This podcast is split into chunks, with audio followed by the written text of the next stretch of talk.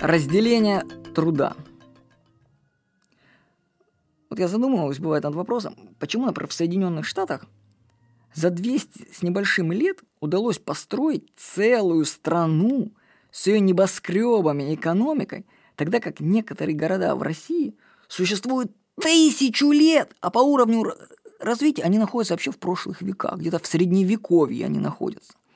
Да? То есть люди за 200 лет смогли столько построить дороги, автострады, экономика.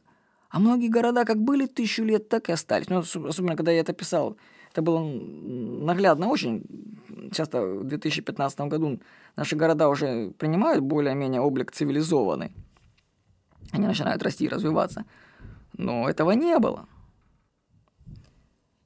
И вот когда я приехал к себе на дачу, у нас там дача в станице Азовской в Краснодарском крае, я вообще получил небольшое такое озарение.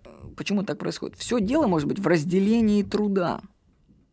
Вот почему станицы и деревни в России находятся на уровне 19 века, ну, в отличие от европейских. А вы посмотрите, чем люди просто занимаются в этих станицах и деревнях. Каждый копается сам себе на своем участке. Они стригут траву, сажают картошку, разводят кур, делают заборы из подручных средств. И каждый делает это сам.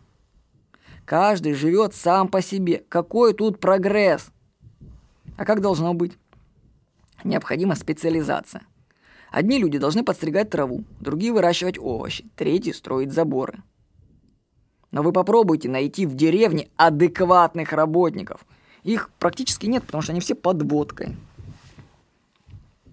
Получается, что жители деревень наших выполняют однотипную, низкоквалифицированную работу, вместо того, чтобы совершенствоваться в узких областях. Специалист по заборам установит ограждение быстрее и лучше, чем любой житель деревни. Но у людей не хватает ума, чтобы понять это.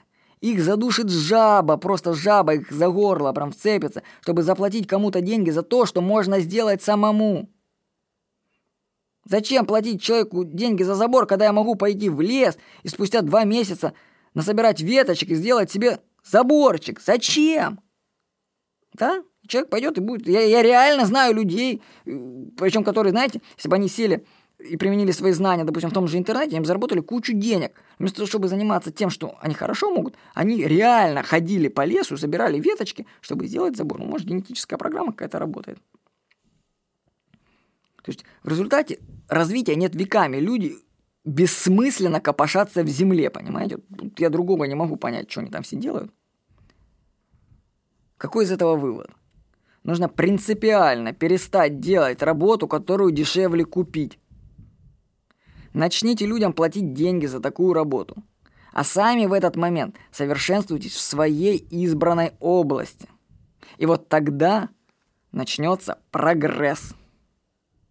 С вами был Владимир Никонов.